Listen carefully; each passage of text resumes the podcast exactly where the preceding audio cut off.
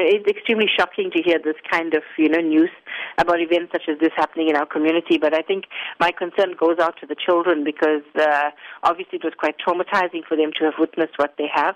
Um, and obviously traumas like this can have far-reaching consequences. Now, allegations are that it is a family related feud, and in many homes, it's difficult for family members to sit down at the table and actually discuss matters that are affecting the family system. What are some of the ways that you can suggest effectively dealing with family conflicts? I think the most important thing in relation to families and family conflicts is that people need to keep communication lines open. You know, a lot of times people get angry and they get afraid, and so they kind of almost, in a sense, shut people up, you know. And I think that is a wrong way to handle it. I think people need to be able to voice their opi- uh, opinions, voice their feelings, and the more you air these feelings and you voice these opinions, the less likely it is to develop into something more serious like depression or some other psychiatric condition, and also, you know, result in, in kind of situations such as this, suicides and homicides and that kind of thing.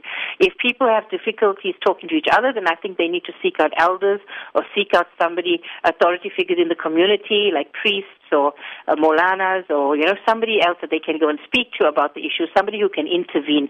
Because often in these situations, we do need people to intervene and assist us in managing the, the social issue. If there are children in the home, like in this instance, what impact could this have on them, having to obviously witness arguments and tensions among family members? You know, the, the, the effects are, you know, I mean, it could be anything. It's almost endless in a sense with trauma such as this because this is an ongoing issue. So what happens is it's like anxiety constantly being in the home. And children just watch people in conflict, um, so they also adapt inappropriately or maladapt to these situations. So they don't learn proper communication.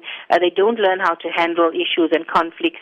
And so what happens is, uh, on one end, they don't have the tools later on in life should they need it. On the other end, the anxiety and the trauma trauma of constantly being exposed to this can result into psych issues for the children as well, such as depressions, anxiety, and other issues. I mean, often you'll get things like uh, conduct uh, issues and behavior issues and things which inevitably result in other issues later on in the teenager. So there's a lots of negative effects to this kind of environment.